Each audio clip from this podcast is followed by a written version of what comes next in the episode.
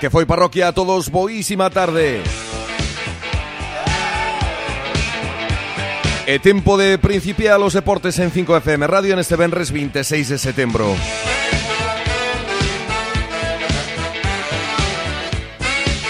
Saúdos de Manuel Lago, encantadísimo de te acompañar, de achegarche a información dos deportes de Barbanza e Muros Noia.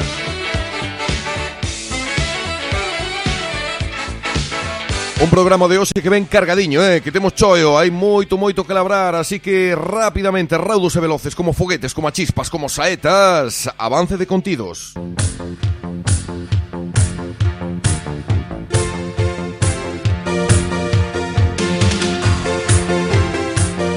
Empezaremos co fútbol, hoxe falamos con eh, Manolo Canelo, directivo e voceiro da Unión Deportiva Montelouro Montelouro que segue sin puntuar e que buscará os primeiros puntos nun campo moi moi difícil o de San Andrés Visita o Sporting Zas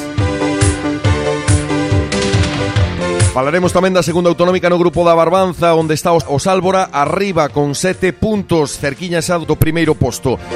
O Sálvora ten que visitar, despois de gañar o Bastabales, ten que rendir visita ao campo do Sporting Lampón, só ganamina de Escarabote. Lampón Sálvora, falaremos deses partidos co técnico salvorista Siño Campaña. Haberá bloque polideportivo e falaremos, como non é obrigado, da 17ª edición da Carreira Popular de Santa Uxía de Ribeira. Falaremos con Juan Luis Martínez, concelleiro de Deportes no municipio ribeirense. E pecharemos percurando o sorriso ese posible a gargallada que eu penso que sí que o vai a ser porque Antonio Priegue ben eh, feito un manoso de nervos, feito un fol de carrase Despois de que eh, a Real Federación Galega de Partidos Solteiros contra Casados lle quitara os puntos por alineación indebida ao seu equipo, os casados, despois de que el fose o artífice do tanto do triunfo dese 27-26 final. Sabedes que vai estar quentiña a cousa, que hai moito que choear. Metémonos a ello despois de dous consellos, buscamos a Manolo o Canelo, directivo, voceiro da Unión Deportiva Montelouro. Atención a la nueva oferta de Óptica Montes. Tenemos el 30% de descuento en gafas de sol y además zona outlet con el 70% de descuento. Y como no, escucha esto, gafas de sol graduadas desde 65 euros. Óptica Montes, en la calle Perito Don Basilio número 3, detrás del Ayuntamiento de Noia. A casa non se empeza polo tellado. Construccións Manolo é garante de máxima profesionalidade en albañilería, toda clase de traballos de interiorismo, revestimento, rehabilitacións, pladur, cubertas... Construccións Manolo é tamén a mellor elección se falamos de fachadas en pedra, cantería, pinturas ou reformas en xeral. Porque a súa casa ben merece un traballo serio e profesional, Construccións Manolo. En Tal Muros, teléfono 625 56 60 00.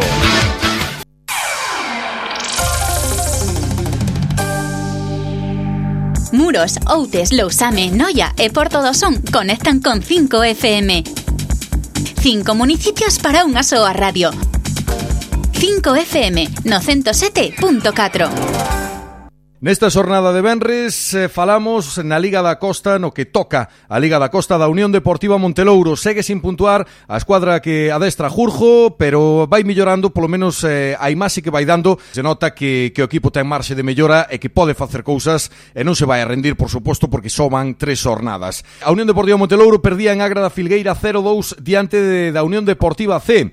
Temos connosco a Manolo, directivo do Montelouro, o que xa saudamos. Manolo, moi boas tardes. Hola, boas tardes tardes, que tal? Falei ben cando dixen que o equipo vai mellorando a cara, que compite cada vez mellor e que cada vez dá máis guerra. Como foi ese Louro 0-C2? Sí, home, como non merecemos perder, pero un empate, sí, polo menos un empate. O primeiro gol tamén foi ali nunha falta, balón parado, e pois o outro xa era no minuto 90, xa non había nada que facer ainda. Podemos empatar o partido, pero non foi posible. Pero gustou a actitud dos xogadores e todo, eh? xogamos un bo partido. É, é dicir que os chavales eh, rebelanse contra a adversidade, non? Que os resultados polo agora no principio non chegan, pero canto máis mal se veñen dando, pois con máis coraxe e con máis garra salto a Montelouro. Sí, sí, sí, nós non vamos ter problema, nin estamos nerviosos, nin nada, eh? ao contrario, nós se, non pasa que de moita lija, eh, eh, vamos superar eso tranquilamente, eh? eso non vai haber ningún problema, porque non hai nada de novedade, ni nada, eh, a cousa vai ben. Recórdame, recórdame unha vez, se, podo, se podo contar unha anécdota, claro. non? Estaba entrenador Geno, xogando co Atlético Milagrosa alá en Milagrosa, xóbanos o ascenso. Bueno, ascendemos, pero queda, para quedar en primeiro. O Atlético Milagrosa un equipo desaparecido que era de Carballo. Era de Carballo, si de estábamos ganando 0-3, no minuto casi 90, 80 e pico, eh? Uh -huh. Eso se me, está, se me escuita Geno, sabe que é así. Dos goles de Fran Chubasco e un de Ramón Rey. Hoy, en cinco minutos, meteron cinco goles. A un gol por minuto. Hasta, menos de un minuto, un gol. E a Saura paseiro, que estaba atrás da portería, íamos entrar, non sei que o facíamos. Íamos entrar, bomba, íamos, xa non, non respiraban. E os rapaces xiñan levar o balón ao medio do campo, iso é verdade, eh? se me escuta xa non é iso que... Joder, foi increíble, e así tamén nos pasamos dixo, home, para os partidos vai pasar como eh, a la, pero ao revés, entende? Home, claro. Ahora hai de ser sí. vosos que lle deades a volta a tortilla, pero a favor. Sí, home, sí, vamos a dar, home, vamos a dar tranquilamente.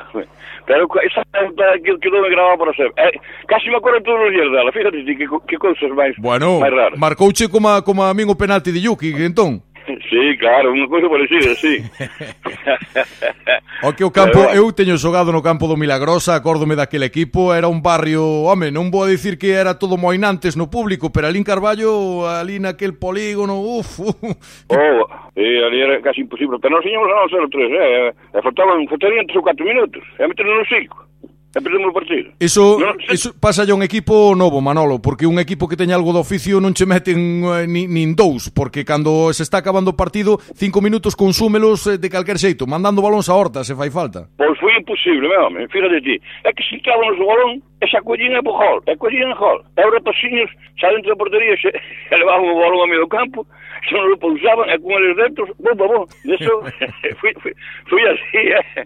Bueno, home, e nós tamén, home, vamos resucitar, home. Claro que sí, agora, mira, home, Para a semana toca o Sportingzás, aínda é un dos osos duros a categoría, senón o máis duro. O campo de San Andrés vai ser difícil puntuar aí. Ti como ves o Zas, que vende vende gañar eh, dous partidos, ten seis puntos, gañou en Camariñas, gañoulle o Carnota na casa, pero vende perder en Castriz. Como ves o Sportingzás? Sí, o Sporting, no, a noso Sportingzás sempre se nos dou ben, eh, que non é que vamos a ganar, pero é un equipo que non non xoga duro ni nada, xoga moi ben ao fútbol, non sabes, non é non é barulleiro, non ten. Sí.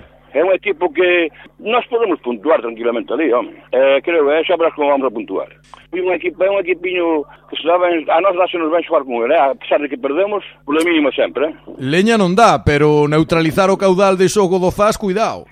Sí, sí, eso sí, hombre, sí, pero, bueno, home, eh, non che deixes xogar, eh, eh, tamén non é, non é leñero, va. Por certo, eh, un tema que falábamos onte cos amigos do Queiruga que tamén teñen campo de terra.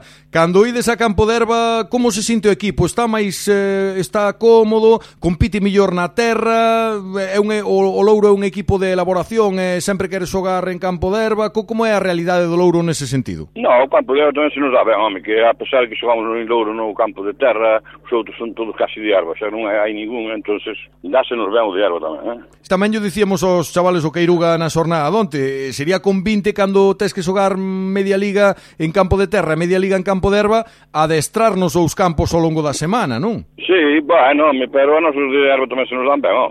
excepto no de Louro, nos outros tamén xogámonos en todos, é casi, é, non, non hai problema, ahora o de Louro, non sei como foi agora que nos meteron así esas, esas choscas aí, eh, non é normal, entendes, pero bueno. Bueno, o tema é que agora eh, tampouco hai que perder de vista Manolo contra quen perdeches, eh? porque Buño, sí. eh, é dicir que mm, agora toca o Sporting Zas, o C, eh, o Castriz, sí, sí. equipos fortes da categoría, non hai que botarse as mans á cabeza ni moito menos, porque ademais unha vez que pasedes o Zas, suaviza bastante, xa, xa a carretera non se levanta tanto, Porto, Cabana, Seaia, Porteño, Camelle, é dicir que aí ven a guerra, empeza a batalla do Montelouro, aí, máis ben. Sí, sí, aí vai empezar a nosa batalla a partir do domingo, eh? porque é o que distí, home. Para que non o Castriz ali no campo deles é difícil, eh? Mm. O Castriz eh, na casa é duro, eh? É, pois, é, pois, aunque sea de nombre, que non, eu non lle vin, bueno, vin un equipo, un equipo tal, pero nós damos guerra, entendes? pero sempre eu sei. Olvídate que eu sei, eu eh, sei. E ora, os SAS, pois mira, tamén están aí os fichajes, disque, a ver, a ver que facemos.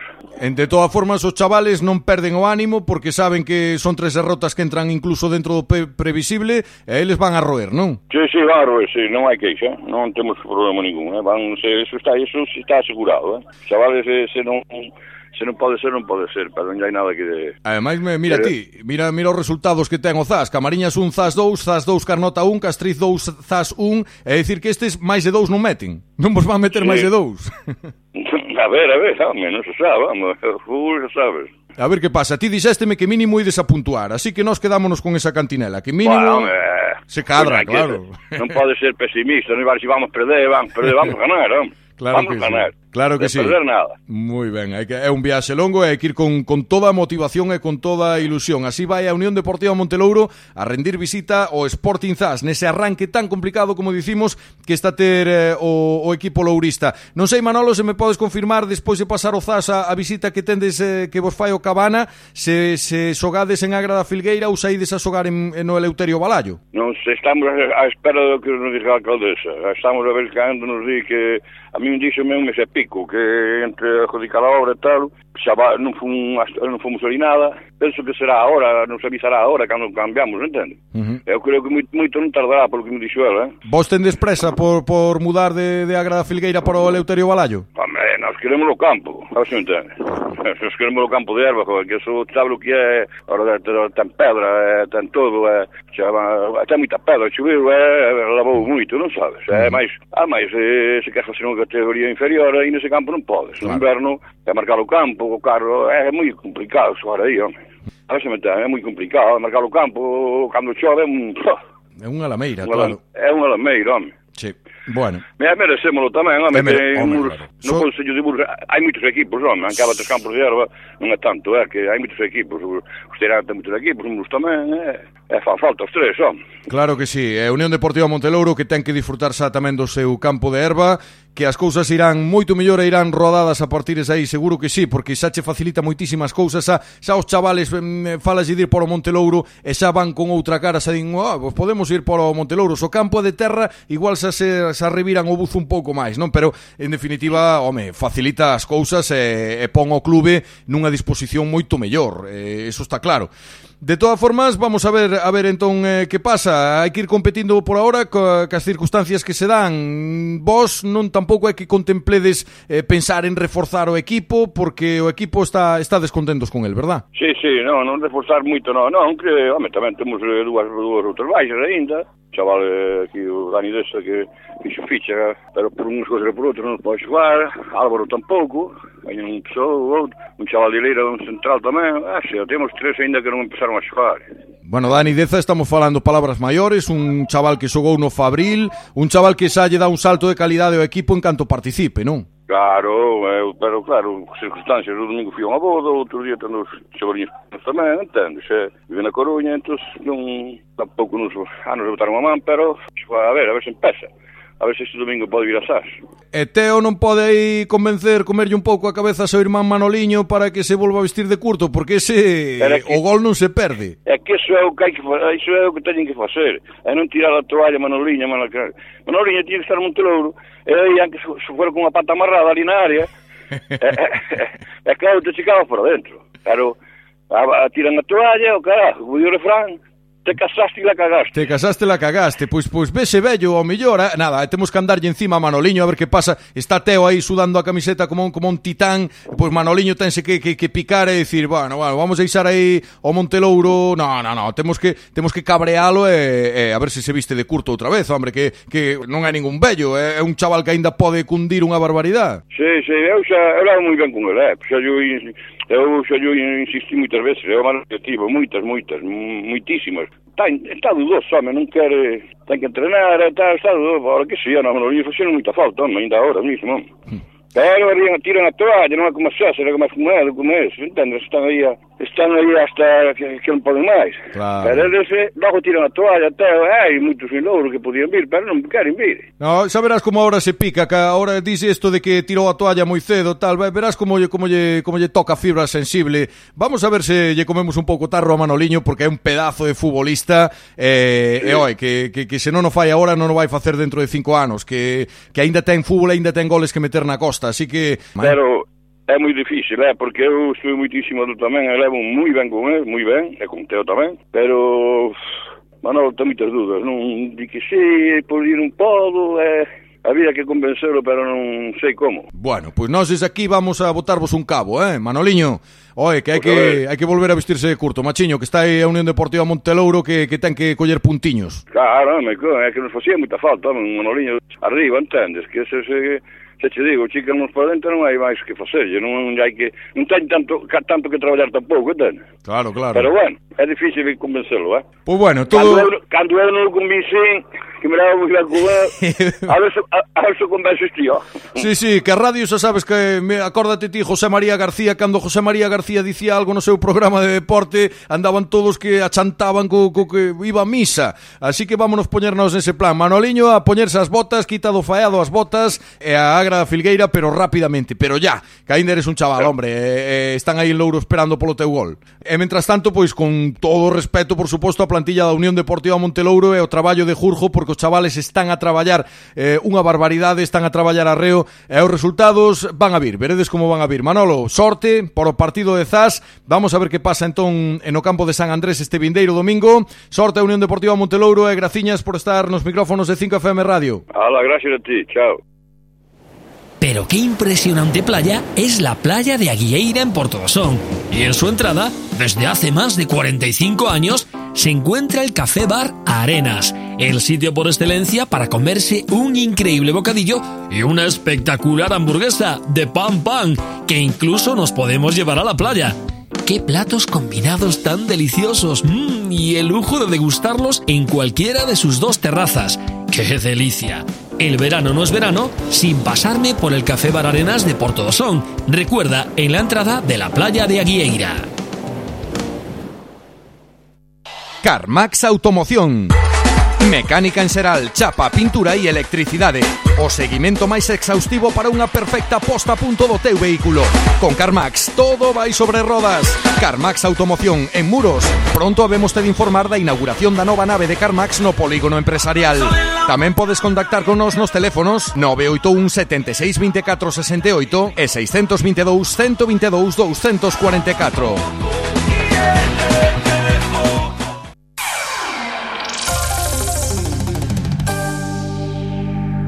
Muros, Outes, Lousame, Noia e Porto do Son conectan con 5FM. Cinco municipios para unha soa radio. 5FM, no 107.4. Pois neste venres 26 de setembro xa é tempo de falar da segunda autonómica no seu grupo da Barbanza e dun Sálvora que despois de ter empatado co Queiruga na primeira xornada agora encadea dous trunfos. Na xornada do pasado domingo o Sálvora desfacíase na Fieiteira por eh, dous tantos a un do Bastavales, un dos equipos que tamén se poden entender como fortes da categoría. Vamos a falar un poquinho do Sálvora e ímolo facer co seu adestrador Xiño Campaña. Moi boa tarde. Hola boa tarde. Contanos un pouquiño, fainos unha pequena crónica do que foi ese Sálvora 2 Bastavales 1. Bueno, pois eh, foi un partido bastante entretido para, para o espectador, onde comezamos dominando nós, pero estábamos tendo moitísimos apuros, sobre todo nos contragolpes de Bastavales. E nada, a alternancia do xogo foi o que predominou na primeira parte ata que chegamos ao minuto 45, cando unha internada de Moisés dentro da área eh, foi rechazada por un xogador deles, eh, pues, Camán. O árbitro sinalou o penalti, o cal nos erramos. Así que así chegamos ao final da primeira parte. Eh, nada, nos comezos da segunda do segundo envite, pois aos cinco minutos adiantaba o Barça Balester un nunha xogada desafortunada para a nosa defensa e nada, a partir de aí eles físicamente viñeronse un poquinho abaixo, cun home menos, e nós empezamos a dominar o encontro. Eh, a, o dominio do xogo creo que na segunda parte foi para nós, en daqueles nos seguían foi tendo moito dano nos contragolpes eh, xa no minuto 15 Moisés de do borde da área dun bo chupinazo, pois meteu o 1-1, e despois nada, tuvemos varias ocasións máis para poder igualar e adiantarnos. E, no minuto 75, pois chegou outro disparo cruzado de Moisés dentro da área que nos pondríamos por diante. Ainda así, eles tamén, hasta o minuto 90, tuveron varias oportunidades, sobre todo que buscaban eran pois balóns largos á área, eh, desde saques de cornes. Uh -huh. Bueno, eh, o protagonismo no plano goleador para Moisés. Sí, a ver, estuvo bastante acercado, acertado de cara ao gol, así como en outras ocasións non estuvo pois moi acertado dominando o xogo no medio campo, pero bueno, destacar sobre todo a implicación que están tendo os xogadores neste primer tramo de liga, eh, a implicación sobre todo que están tendo a de adestrar, non creo que eso está se vendo o reflexo da semana eh, no fin de semana é importante, pero bueno, están traballando moi ben durante a semana e creo que os freitos pouco a pouco irán vindo. Porque se algún tiña dúbidas, eh, queda claro xa o primeiro día que isto non vai ser un paseo, que che compite todo o mundo, o empate co Queiruga, se alguén non tiñas pilas postas, xa as puso. Sí, a ver, o problema do Queiruga é o que falades moitas veces na vosa radio, non? que ten unha plantilla un poquinho curta para o que é esta competición. Cando veñan lesións ou traballos ou sancións, pois van a pasar un pouquiño Canutas, pero bueno, é o equipo do Queiruga creo que é un equipo sobre todo atrás moi compacto e arriba teñen moita dinamita con David Mascato e con, con Diego bueno. e a mí non me collo de sopetón pero bueno creo que podemos haber mellorado un poquinho máis o seu colectivo pero creo que foi un empate pois correcto. Digo que hai que andar sobre aviso de que vai estar reñida esta competición porque falábamolo con Fran do Queiruga outro día, chamaba a atención que equipos como Queiruga, como Palmeira que, que lles costou salvar a categoría o ano pasado, agora arrancan fortes, é dicir que non se ven eh, polo de agora favoritos e de que polo menos no primeiro treito da liga isto vai andar moi reñido. Sí, a ver, a segunda autonómica o que ten é que é unha, unha competición moi, moi, moi, moi competida moi reñida donde calquera dentro do seu na súa casa che pode ganar o encontro. Eh, logo como visitante, pois todo o mundo pode ter problemas, pero como locatario aquí casi, se te pasas a revisar as, os resultados, como locatario casi, casi todo o mundo ten a vitoria pero bueno, isto acaba de comenzar e hasta maio pois hai que seguir adestrando e competindo semana a semana. Bueno, pois na semana que toca, nesta fin de semana que, que entra, toca visitar o campo da mina de Escarabote, rendir visita ao Sporting Lampón. Eh, como ves a este equipo? Bueno, un equipo que acaba de ascender agora, é bastante xoven, sei que pois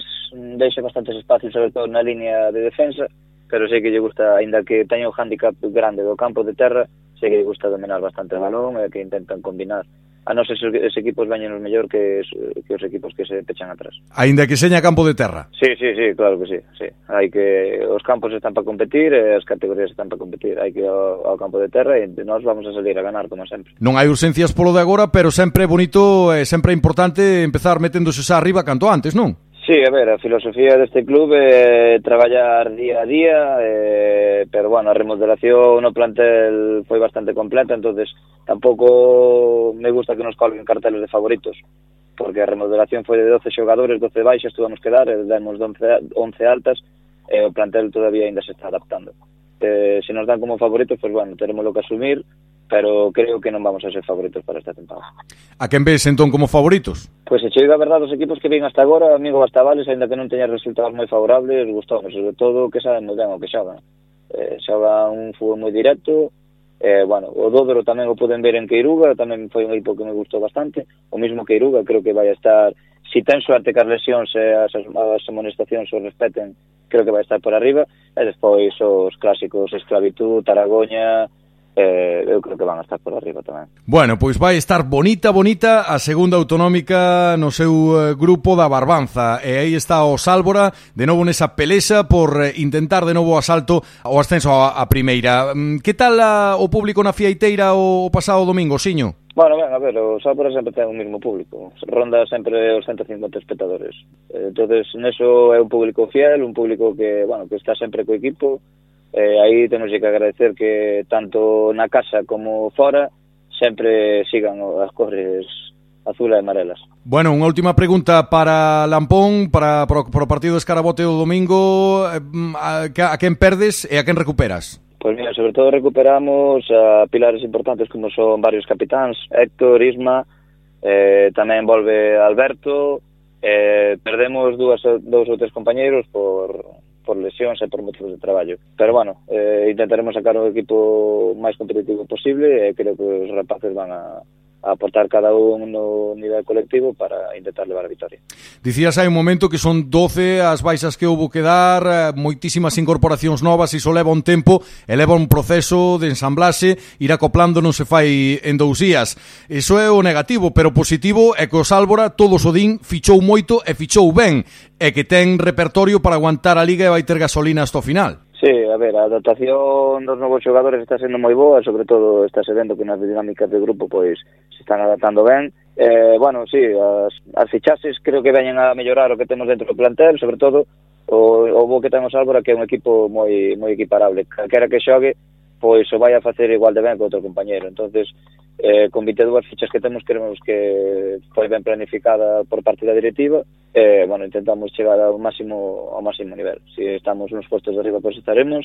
É importante o objetivo do club é non descender. E por suposto cuidar esa canteira que tan eh, tan ben estades a traballar e nós desde aquí pois esgotamos os calificativos positivos por o traballo do Sálvora Clube de Fútbol, non somente os seniors, porque aí hai unha cantidade de equipos de base e unha cantidade de xente traballando cos rapaces que é unha cousa exemplar. Ademais, eh, tivemos a oportunidade cando falábamos con José Ángel, o coordinador maior das categorías de base, tamén esas ideas para intentar educar no civismo os pais, que nas categorías inferiores é moi importante tamén evitar o que el chamaba o pai de barandilla, verdad? Os pais son o principal hándicap que teñen os rapaces a hora de, de xogar ao fútbol. Ten que dar de conta que eles son os meros, os meros visitantes e que teñen que deixar traballar a quen, a quen está ali na banda e no club no que creen. O que pasa que queren ser os principales actores e iso é moi complicado. Sería un debate moi longo a ter tanto cos pais como en medio de comunicación para intentar mellorar isto, pero é moi, moi, moi, moi difícil. Pasa nos Álvora e pasa en todos lados. Eh. Pero polo de pronto vos tendes esa iniciativa que penso que, que é moi plausible de ter reunións con eles eh, de, de, de lembrarles, oye, aquí os protagonistas son os chavales, aquí o entrenador pode se equivocar ou non, pero o adestrador é este, non ti, uh, o árbitro tamén se pode equivocar, pero ti non, non podes poñerte a protestar airadamente porque están che vendo os cativos, non somente os teus, sino os demais, é dicir, este tipo de cousas cousas que mm, semellan tan básicas, pero que despois chega a hora da verdade en quente, eh, vemos uns espectáculos nos campos lamentables. Sí, a verdade é que é certo que eh, últimamente nos campos de fútbol, no que se refire ao fútbol base, pois vemos espectáculos eh, moi lamentables, moi lamentables. A verdade é esa. Eh, nós levamos traballando anos nesa línea de, de intentar socializar e culturizar aos pais no que é o ámbito deportivo. Eh, creo que sí, que esta última idea que está poñendo en marcha a coordinación do fútbol 8 e coordinación do fútbol 11, creo que nos vai axudar pois, a alcanzar un poquinho máis esa meta que, que os pais pois, pois que colaboren e se impliquen hasta certo punto na educación deportiva dos seus fillos. Pois por cousas así, eh, por ideas como esa, e por un traballo de base tan grande como está a facer o Sálvora, eu creo que todos somos a un poquiño do Sálvora, eh, estamos un pouco todos salvorizados. Por eso, toda a sorte do mundo, Siño, para ese partido diante do Sporting Lampón, a polos tres puntos, e por suposto, gracias por estaros en nos nosos micrófonos. Vale, moitas gracias a vos. Hasta logo, Imos avanzando a todos a xornada futbolística da fin de semana, os partidos, os campos e os seus horarios.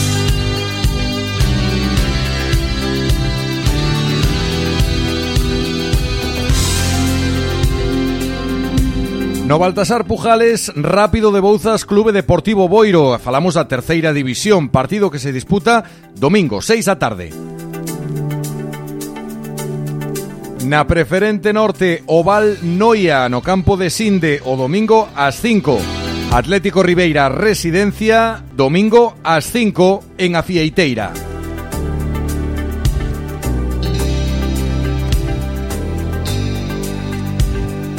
Na primeira autonómica, partidos todos para a xornada do domingo. Ás 5 da tarde no municipal de Vimianzo, Soneira Esteirana. Ás 5 da tarde tamén as Vilas en Rianxo Clube Deportivo Unión Lesende de Lousame e ás 5 tamén en Da Alta Puebla Flavia.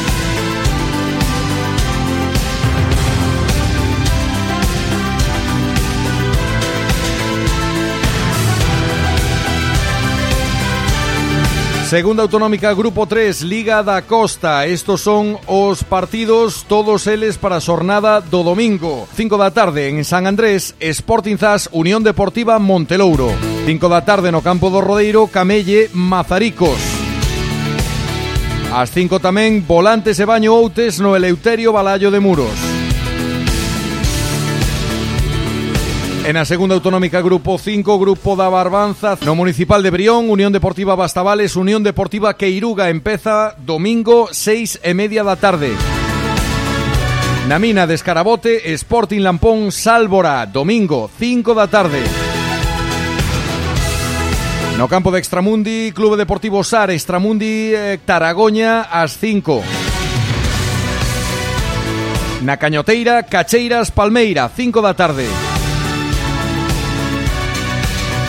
En Atasca de Aguiño, Atlético Leiros Porto do Son, partido que se celebra domingo 6 e cuarto da tarde.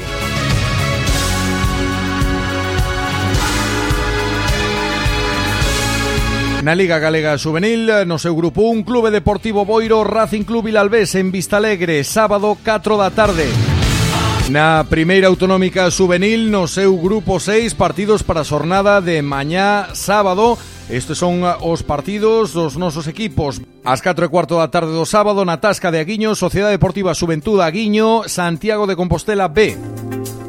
E ás 5 da tarde do sábado, no campo de Cadreche, Puebla Clube de Fútbol Club, Fútbol Noia.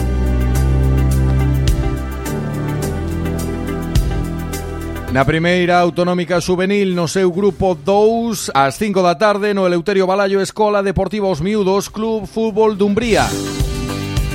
Olliño este partido porque Dumbría anda non gañando, anda abusando, polo menos os tanteos son de escándalo. Vamos a ver se os miúdos que empezaron moi moi ben o equipo Muradán, vamos a ver se lle pode plantar cara.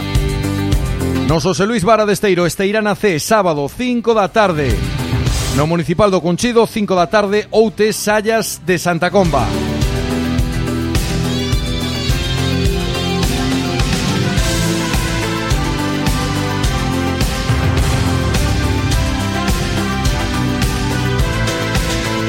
En a segunda autonómica juvenil, partidos todos na xornada do sábado na Lomba, Taragoña, Sálvora, ás 11:30 da mañá.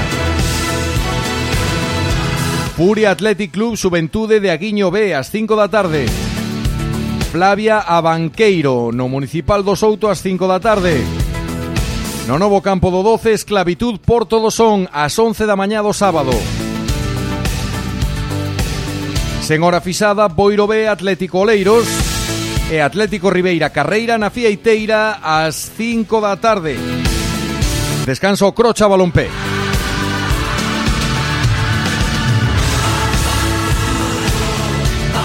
É a xornada futbolística que se reparte entre o sábado e o domingo. Imos con máis cousas no tempo de deporte neste venres 26 de setembro. Carlunas Noya. Reparación y sustitución de lunas para todo tipo de vehículos. Si tienes el típico chinazo en el parabrisas, en Carlunas Noya te lo reparamos sin dejar ninguna marca. Solo utilizamos lunas homologadas con la máxima garantía. Hacemos los trámites directamente con cualquier compañía de seguros y además contamos con vehículo de sustitución. En Carlunas Noya también tintamos las lunas, lavamos vehículos, contamos con unidad móvil y recogida a domicilio. Y ahora, por el cambio o reparación de la luna de tu coche, te hacemos un lavado integral, por dentro y por fuera, gratis. Carlunas Noya. Estamos en la carretera Noya Padrón, detrás de la Casa de Cultura de Porto Bravo, en Lousame. Teléfono 649 555 000. En Muros, o Pouso Bar de Tapas. O Pouso é un lugar acolledor, cun trato cercano e coa cociña máis creativa. Comproba o cos nosos almorzos, comidas, ceas... Eu desde logo penso ir. E ti? Ven o Pouso, Avenida de Castelao 121 Muros. Teléfono 981 76 23 60. Esta é a túa radio, 5FM. Sintonizamos contigo para Muros, Outes, Lousame, Noia e Porto do Son. Xa falamos eh, da carreira popular de Santa Uxía de Ribeira, unha carreira que alcanza este ano a 17ª edición e que está sobrepasando todos os récords porque a participación xa se prevé vai ser altísima. A estas horas eh, falamos xa de cerca de 800 participantes, é dicir que a proba vai batir eh, todos os récords porque eh, ademais esa Concellaría de Deportes está xa a traballar a reo para darlle a máxima promoción promoción para eh, animar a todos os ribeirenses e a todos a participar, pero eh, se non pois a acudir e, e contemplar, disfrutar desta 17ª edición da Carreira Popular de Santa Uxía. O Concelleiro de Deportes do municipio de Ribeira é Juan Luis Martínez, o que xa saudamos. Juan Luis, moi boas tardes. Que? Moi boas tardes a todos. Non sei se é reinas previsións ou anda a cousa xa por 800 apuntados. Bueno, xa ne, había a este, neste intre ahora mismo na página oficial de inscripción hai 968. Buah. Faltan por engadir os federados que onte andaban sobre 150 estamos volcando datos de clubes na web oficial e superamos as previsións e coido que podemos andar sobre 1.200 participantes aproximadamente. Que con respecto a edicións anteriores é un salto na participación grande, non? Sí, bueno, eh, batese eh, con, con moitísima diferencia a máxima participación de 600 que tíamos da tala en hai dúas edicións. Bueno, imagino que en todo eso está o esforzo eh, grande da, da Concellería, de todos os que están detrás da organización desta proba, por darlle moita difusión ao evento, porque se fale dela ao longo destes días previos, en iso non paráchedes. Bueno, o que tentamos desde un intre, cando fai hai tres anos entramos con este grupo de goberno, foi o potenciar o deporte saudable de toda a población, e potenciar sobre todo aquelas actividades que xa tiñamos instauradas como pode ser esta carreira popular. Eh, víamos que esta podía ter un alcance moito maior de que tiña, porque outras carreiras con moito menos tempadas no calendario tiñan máis enganche para os participantes, e eh, puxémonos a traballar, e eh, a traballar de xeito de que a carreira cada ribeirense pois a sentira como ela, non? Como del o modelo como dela. Que fixemos para isto? Implicar a máximo a entidades escolares, a entidades deportivas, eh, implicar, meternos en todos os foros de carreiras sabidos e por haber, e empezar a traballar xa dende hai un tempiño pois nesta da faceta edición. Para nós é vital non solamente que a xente corra, que sí que é importante, senón tamén que o povo de Ribeira pois dé un caluroso recibimento a todos aqueles que venen a correr, non? E que salan ás rúas, que aplauden e que animen a todos os corredores, que fagan deles a carreira, ni máis ni menos. Bueno, pois nesas neses días previos eh, a difusión foi enorme, centrada pois eh, nos colexos, nos colectivos deportivos, eh, e de e persoeiros do deporte importantes, deportistas importantes a, de Ribeira e da comarca que a través eh. das redes sociais tamén lle deron difusión, non?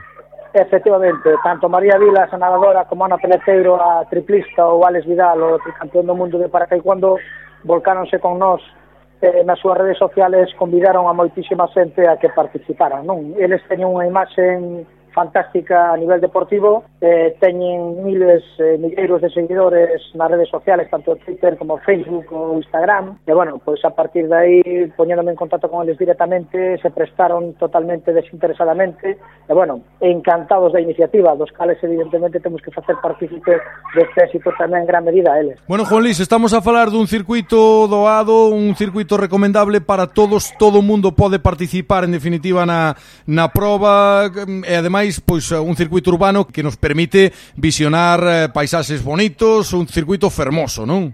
Sí, efectivamente. O circuito ten a característica que é un circuito doado, polo tanto, para a xente que corre, que vai a facer mar, que é un circuito ideal, e para a xente que se está iniciando é un circuito que no que pode empezar perfectamente a, a, a probar o que é o running, a carreira, popular sin ter demasiadas costas nin, nin impedimentos para poder rematar a proba con éxito.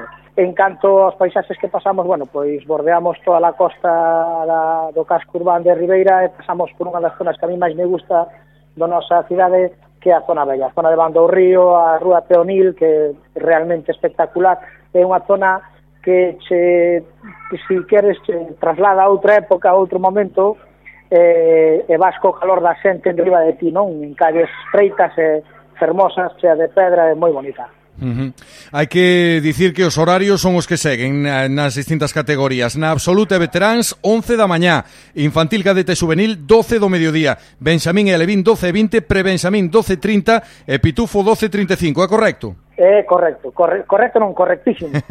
bueno, eh, aparte da, da, do Concello de Ribeira, a través da súa Concellaría de Deportes, que máis organismos teñen que ver nesta proba da Carreira Popular de Santa Uxía? Quen hai detrás desta organización tan tan complicada? Eh, vamos a ver, o aspecto logístico requeu este ano na empresa M Sport, que é de Ezequiel Mosquera, do coñecido ciclista, ciclista galego, sí. eh, a cal, bueno, pois nos decantamos esta vez por el, polo que nos ofrecía e a logística que, da que dispón, verdad? Que, bueno, un un dos aspectos pois era vestir ben este santo, de acordo? E despois non podemos olvidar que este tamén forma parte do circuito da Diputación, eh, que é unha prova federada de 10.000, co cal temos o apoio da Federación Galega de Atletismo, da excelentísima Diputación da Coruña, e despois quero darlle, mandarlle unha aperta enorme a todos os clubes, colexios e cidadáns que se volcaron en axudarnos para que esta proba vaya máis adiante. Tamén decidimos que ao longo do circuito, para que o corredor se sinta, bueno, pois entre un momento reconfortado, manteremos varias actuacións musicais, tanto de DJs como de grupos de jazz, como de gaiteiros, para que en diferentes partes do circuito pois a xente vaya motivándose, alentándose, e speakers que vayan levantando a moral de todos os corredores e corredoras. Penso que vai ser un día festivo absoluto, unha auténtica festa do deporte, unha macrofesta do deporte, podemos dicir, porque se agarda tanto na participación como na cantidade de xente que se vai xuntar a, a beira do percorrido, eh, bueno, agardas unha cantidade grande, unha cantidade enorme, e penso que, no, que o imos a celebrar porque realmente será unha magnífica noticia, tanto desde o punto de vista deportivo como desde o punto de vista social en xeral. Vouche deixar a ti, eh, Juan Luis, que peches a, a entrevista, que, que animes a todos os ribeirenses e a todos os barbanzáns a que tomen parte dun xeito ou do outro nesta 17ª edición da Carreira Popular de Santa Uxía. Ti que lles dis? Pois moi ben, pois a todos e a todas os que, que irades salir ás rúas eh, demostrar o calor da xente do mar, da xente dos povos que estamos lindando co océano, animarvos a que salades a estas rúas, a estas beiras rúas, a animar a todos os corredores e corredoras, non solamente que sean de Ribeira, sino a todos aqueles que veñan de fora e que disfruten deste calor que vos transmitides. Juan Luis Martínez, Conselleiro de Deportes do Concello de Santa Uxía de Ribeira, moitísimas gracias por estar nos micrófonos de 5FM Radio e que seña un éxito, pois xa, xa é, pero grullada porque vai ser un éxito sí ou sí. Disfrutade moitísimo desa xornada do domingo aí en Ribeira. Moitas gracias, aí estaremos con todos vos tamén. Abrimos bloque polideportivo.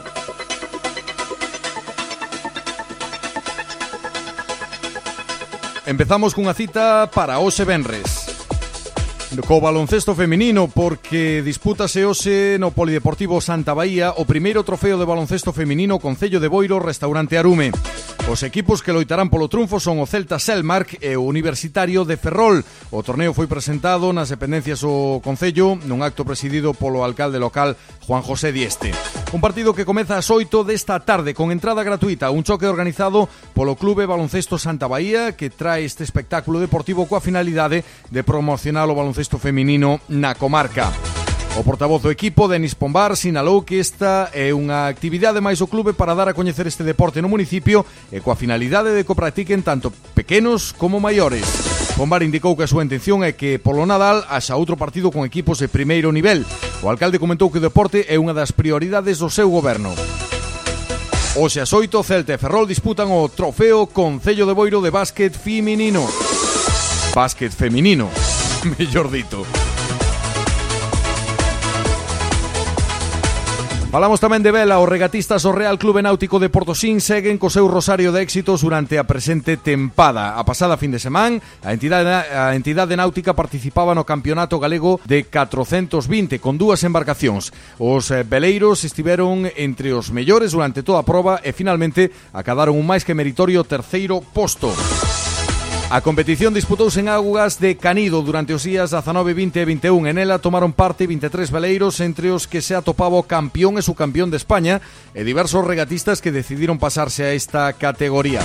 As condicións meteorolóxicas non acompañaron. O primeiro día a flota topouse con moitos aguaceiros, ondas de mar, de fondo, eh, ventos medios de 15 nudos que foron minguando durante o resto dos días. Na derradeira xornada houbo que suspender unha das catro probas do campeonato por falta de vento.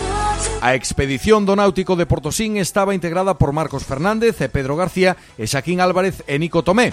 Ambas as tripulacións souberon ler as condicións climatolóxicas con habilidade e mostraron unha grande regularidade no torneo torneo, navegando entre os 10 primeiros.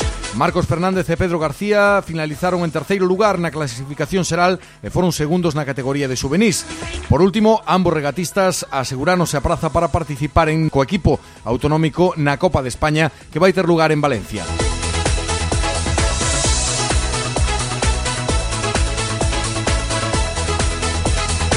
Falamos tamén de ciclismo porque os corredores do clube ciclista Ociona Barbanza acudían ao segundo trofeo Concello de Dumbría de categorías inferiores. Asier Torrado remataba en segundo lugar en principiantes, mentras que o seu compañeiro Iván Muñiz foi quinto, Jennifer Díaz foi terceira e Antía Casal cuarta. Alba Blanco entrou eh, terceira en infantís e Alexandre Blanco quinto en cadetes.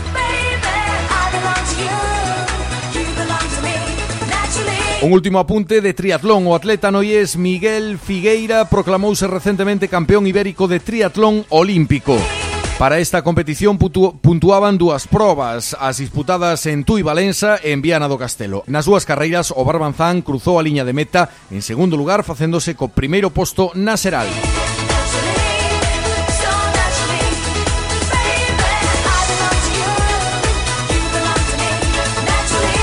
Máis cousiñas, estamos en tempo de deporte en 5FM Radio en este Benres 26 de setembro.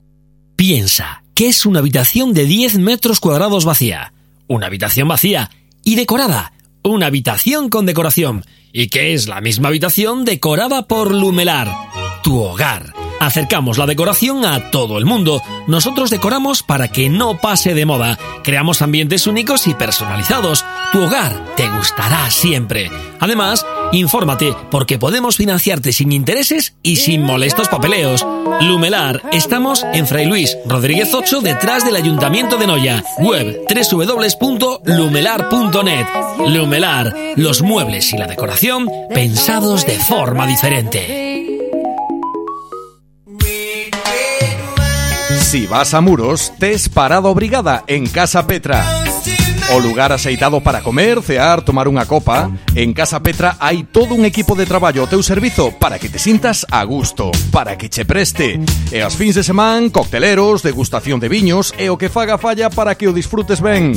Ves a Muros, ven a Casa Petra. Esta é a túa radio 5FM Sintonizamos contigo para Muros, Outes, Lousame, Noia e Porto do Son.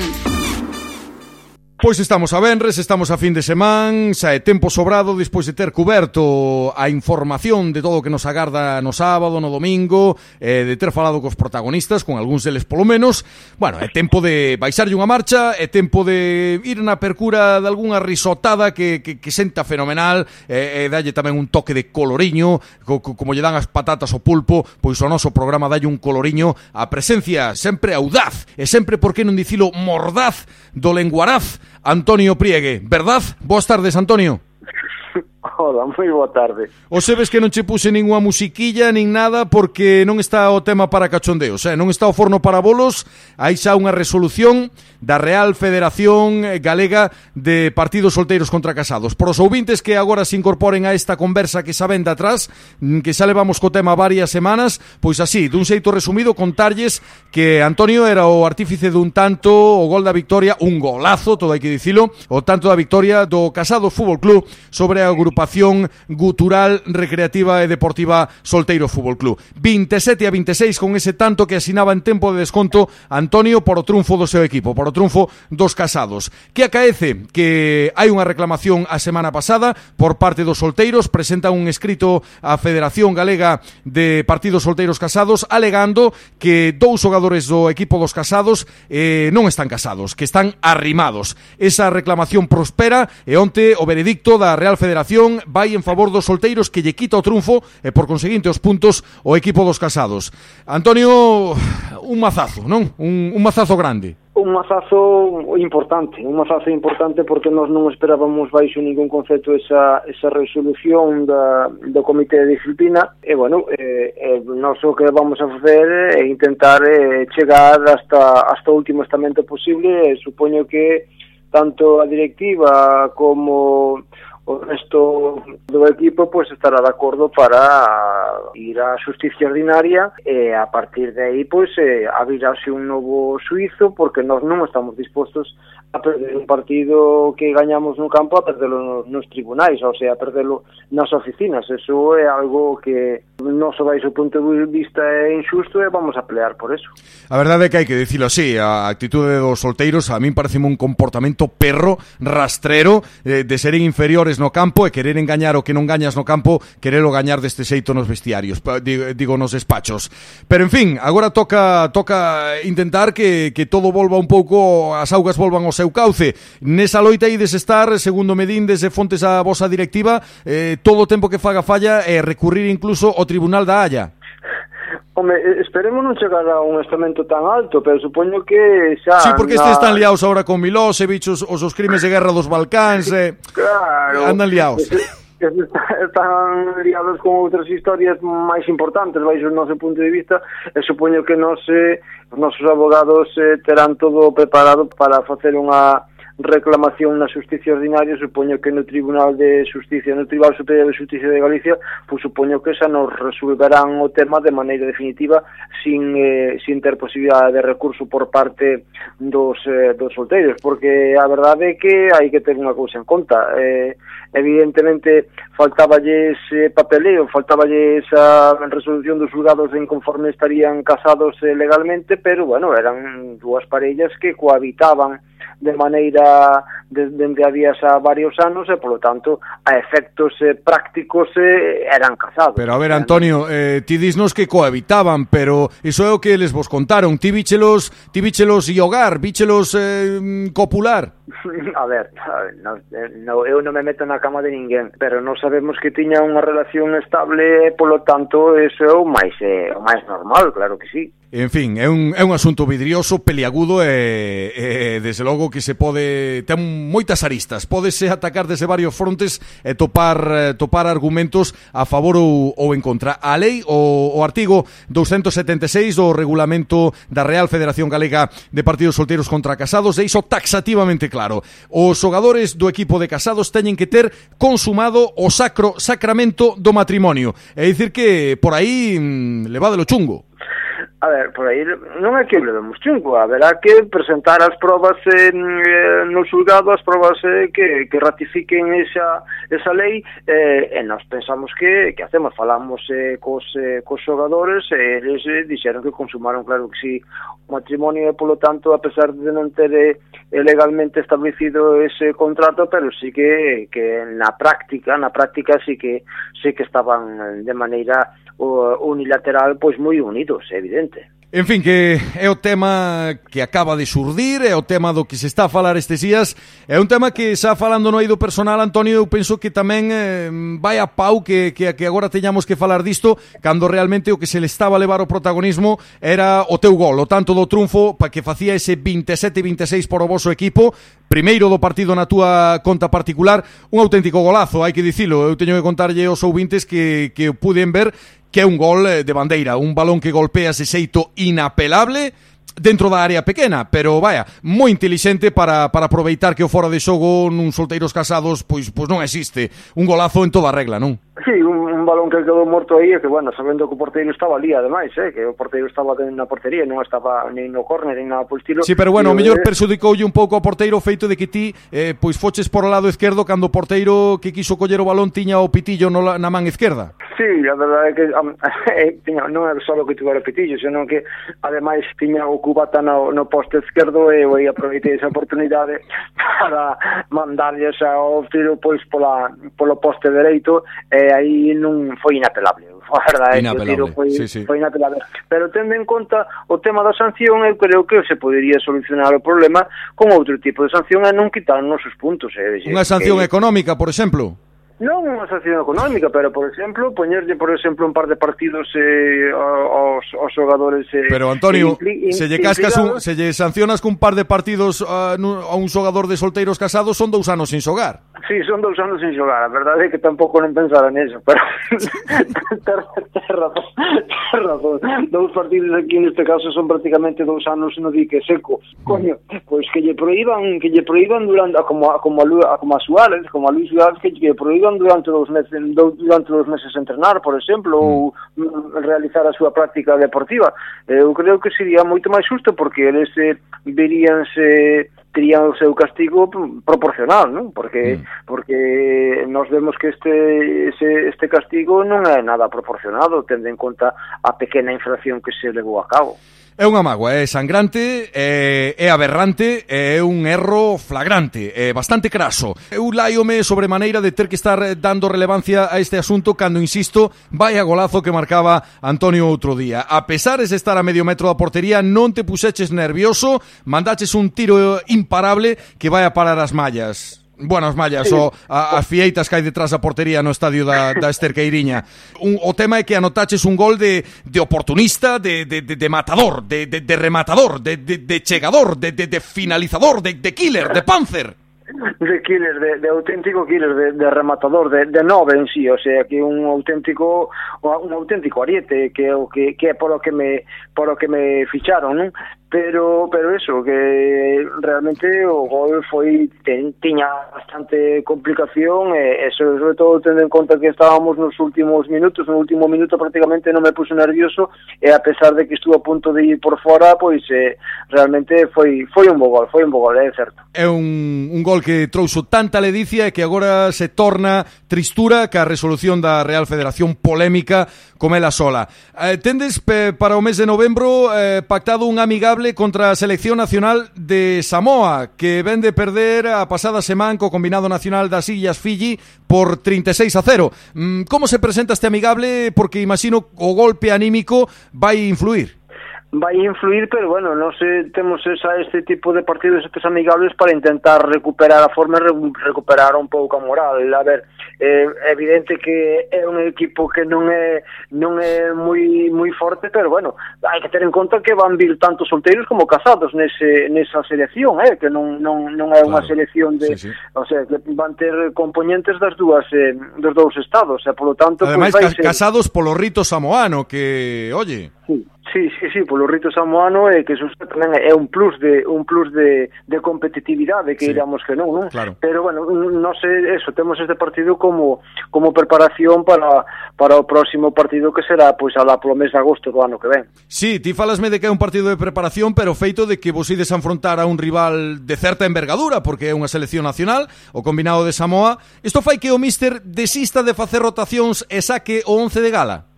A ver, é evidente que o míster non, non quere chegar ao mes de agosto sin facer un partido serio nesta amigable porque quere ter as cousas ben atadas. e posiblemente o 11 que, que sala de principio con nesta amigable posiblemente posiblemente sexa tamén o 11 que sala pois alá polo mes de agosto porque claro. porque creo non, non vai haber máis probaturas é un partido que nos queda xa prácticamente aí encima do, do partido oficial eh, e bueno, eh, eu supoño que o 11 que co que co que saíamos este neste partido amigable pois pues, será o que o, o seguinte, despois claro, despois ao, ao longo do partido pois poderá pasar o que pase, haberá cambios e dependendo dos resultados, se nos poñemos por diante ou nos poñemos por detrás, eh, o ministro pois tamén ten eh, os seus eh, as súas tácticas eh, e eh, os seus cambios e, eh, eh, bueno, para iso é o entrenador, evidentemente. Sí, pero um, o, o malo de todo isto é que se o míster de, dos casados saca 11 de gala, ti chupas banquillo, Antonio. Sí, sí, bueno, eu, eh, teño, teño, eu teño que saber tamén a, a, a, a situación na que estou, a situación, a situación que, que ocupo, non? Pero, bueno, eu eh, xa cando cheguei aquí a mí non me aseguraron a titularidade ni moito menos eh, eu sei que teño que plear por ela. Eh, se teño que salir pois no segundo tempo ou faltando 5 ou 10 minutos pois intentarei aproveitar o, o tempo que o míster me dé eh, intentarei axudar equipo non nas miñas dentro das miñas posibilidades. Que non vou salir no titular? Pois non pasa nada. Intentarei estar preparado para cando o míster pois eh, uh -huh. decida decida poñerme. Exemplar. Admirável eh, unha actitude Eh, na que se deberían eh, reflectir os grandes deportistas... Además, perdona que se interrumpa, además a min con tal de que me dé un par de minutos a me chego, porque para, a min para marcar un gol, sabes que con, sí, con un par de sí. minutos que, yo, que yo meto inmediatamente, o sea, se, se o partido chega asustado a, a, ao final, pois pues, eh, sabe que eu sou unha garantía para eso. Mm, de todos os xeitos, mm, eh, sempre hai un sector da afición que, que non se explica por que che relegan ao ostracismo deste xeito. Físicamente está claro, ti practicas atletismo, corres maratón, eres de sobra o mellor do equipo, está rodeado de barrigudos. Como tes que ser ti de malo para ser suplente nun equipo dos casados barrigudos? Que, que, que, como se explica isto? A ver, a ver, hai xente no equipo que ten moita calidade eh, A pesar esa, que... a pesar ese coquetear ca obesidade mórbida ten calidade sí, a pesar, sí, hai xente que hai xente que ten moita calidade, eu teño que saber o sitio que ocupo e sei, uh -huh. teño que ser consciente das miñas limitacións como xogador, evidentemente, e sei que se teño que, que estar listo para xogar os últimos 15 minutos, pois estarei no, e se teño que xogar pois en vez de 15, pois xogar 10, pois tamén estarei preparado, sei que non sei titular neste equipo, pero bueno, estou aquí para que para que faga falta, eh, Home, eh, a ver, eh, tendo en conta que os solteiros casados opita sempre o mismo trencilla, que está completamente beodo e non un pito final hasta que acaba de abrevar a caixa de quintos quentes Escol, 15 minutos e pouco cando este árbitro pon partidos de 4 horas e media. a ver, a ver, a ver, quen fala de quen di 15 minutos, pois tamén pode dicir 20 ou, ou, ou media hora, non? Claro, eu estou, claro. eu, eu, eu repito, eu estou aquí para para axudar o equipo, porque a miña mentalidade foi sempre esa, eu nunca fun de estrellita, ni moito menos, eu fun un xogador... Un home de equipo. Que sempre, un home de equipo que sempre intentou cumplir eh, dentro das súas posibilidades, e aquí, pois, farei no, farei no igual, eh, se me dan... Que xa nos solteiros o facías, eh? Que xa nos solteiros o facías tamén, porque só houve partidos, eh, e que decidín tamén faltando poucos minutos cando cando eu aínda non eh, contraera nupcias pero bueno, agora agora, agora estou en outra situación eh, e tendo en conta que, que a idade non pasa en balde pois eh, eu, eu limito a facer o meu traballo e, e con eso estou contento Exemplar, eh, eu Deus me libre de, de querer eh, buscar polémicas con todo este tema, pero desperta preguntas como despois de estar suplente toda a tempada que non hai partidos, pero vai, está suplente hasta nas pachangas de adestramento na praia non gardas ningún tipo de rencor ao míster? No, no, no para nada. Eu son un profesional e, eh, eh, eh, o míster pois eh, alá coa súa conciencia, non?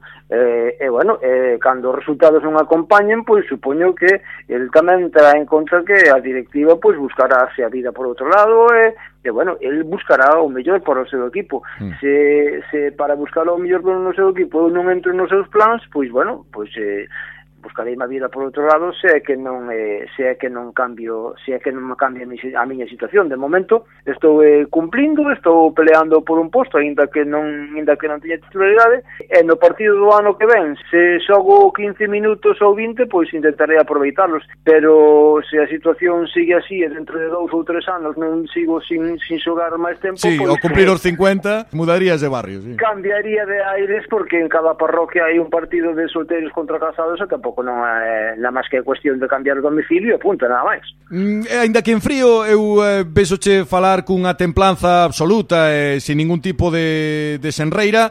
Insisto que cando che vin a notar ese tanto do triunfo, Antonio, mm, eh, pois eh, non sei, eh, os aspavientos que fixeches, parecía unha certa reivindicación do teu potencial diante do míster, porque, home, celebras ese gol con, con exabruptos, con, con cortes e manga e demais, eh, ademais despectivos. A quen vai dirixido todo iso? Os solteiros, os teus ex compañeiros, o propio adestrador que non che pon a xogar ningún día, ou a ese sector da bancada que che chama torcebotas o carallo, a, a quen vais esa reivindicación esos aspavientos cando anotas o tanto? Era, non, era máis ben unha, unha reivindicación propia, o sea, un, era, produto, era produto da, da, da frustración que levaba acumulada, e bueno, porque tamén sei que, que non é solo, non son eu o único que, que sufre con esta situación, tamén eu teño unha familia claro. que, que, que lle gusta verme no campo e sabe que cando estou no banquillo que sufre, por lo tanto sofre tamén a familia comigo, entonces, pois pues, bueno, se foi unha reivindicación e, máis ben miña e, e, e dos meus familiares, non? que tamén se viron pois eh, reconfortados con ese gol. Ah. Ah, pensei que ibas a dicir reconfortados con ese corte de mangas.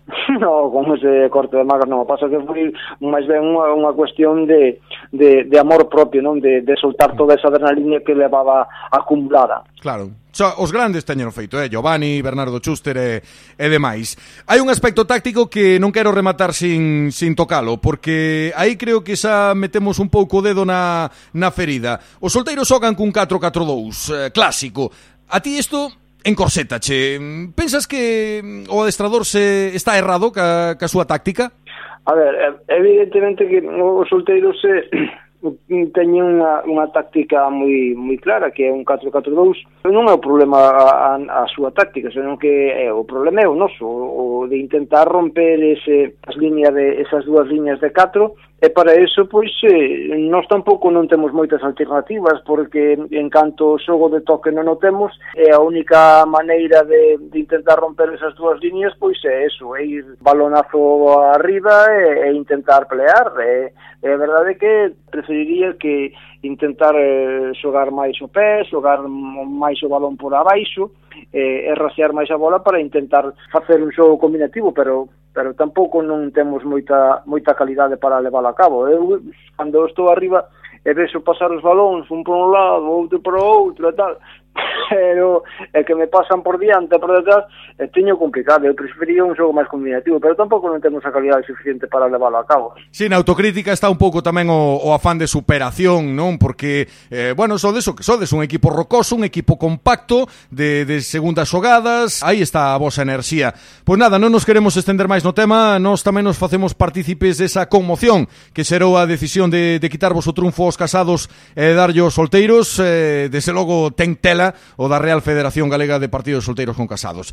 Seguiremos a ver como, como, se, como se vai desenrolando os acontecementos, que a vosa hora reclamación sobre reclamación, e a ver que ocorre. Antonio, ti non deixes entrenar, non sei aquí temos que animar encarecidamente. Penso que o ano que ven pode cambiar moito as tornas e a seguir con moito ánimo, compañeiro. Non che podemos dicir outra, compadre. Bueno, pois pues, eu intentarei eh, seguir eh, como sempre, entrenar polo menos eh, unha vez cada dous meses e tal para estar en forma cando chegue ese partido de agosto e, eh, bueno, intentar eh, aportar nese partido amistoso que temos contra contra Samoa, pois eh, intentar eh, aportar todo o que eu poda e, e, e despois seguir entrenando eh, un par de, de veces cada cada dous, tres meses para estar en forma para para para o verán. Que así seña. Graciñas Antonio, eh, boa tarde. Boa tarde, un saúdo.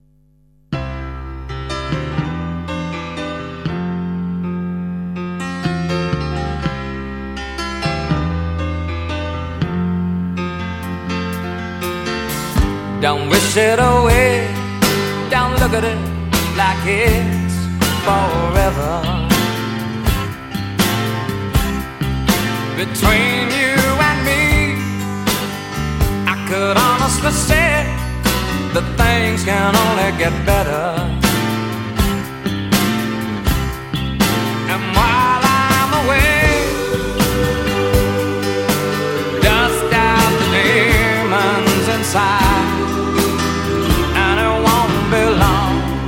Are you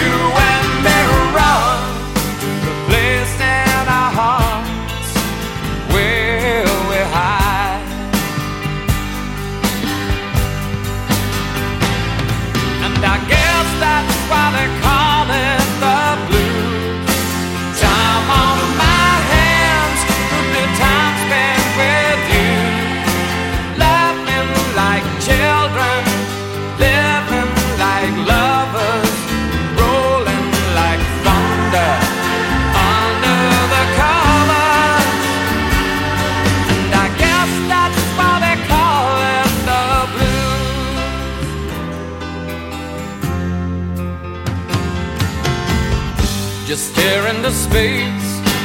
Picture my face in your hands. Live for each second without hesitation. And never forget I'm your man.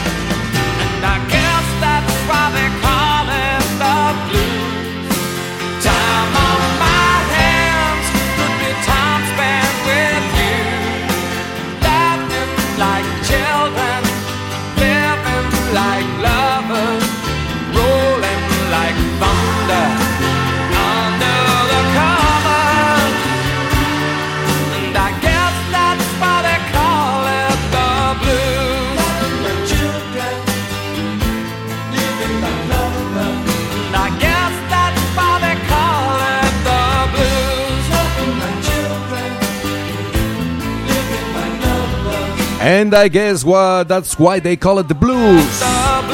Temazo eterno, inesquencible, balaladón do gran Elton John, primeiros 80. Vocal servidor Tomás de Villadiego, Pompes en polvoroso, vaise polo cerros de Úbeda, saúdos de Manuel Lago, boa fin de semana.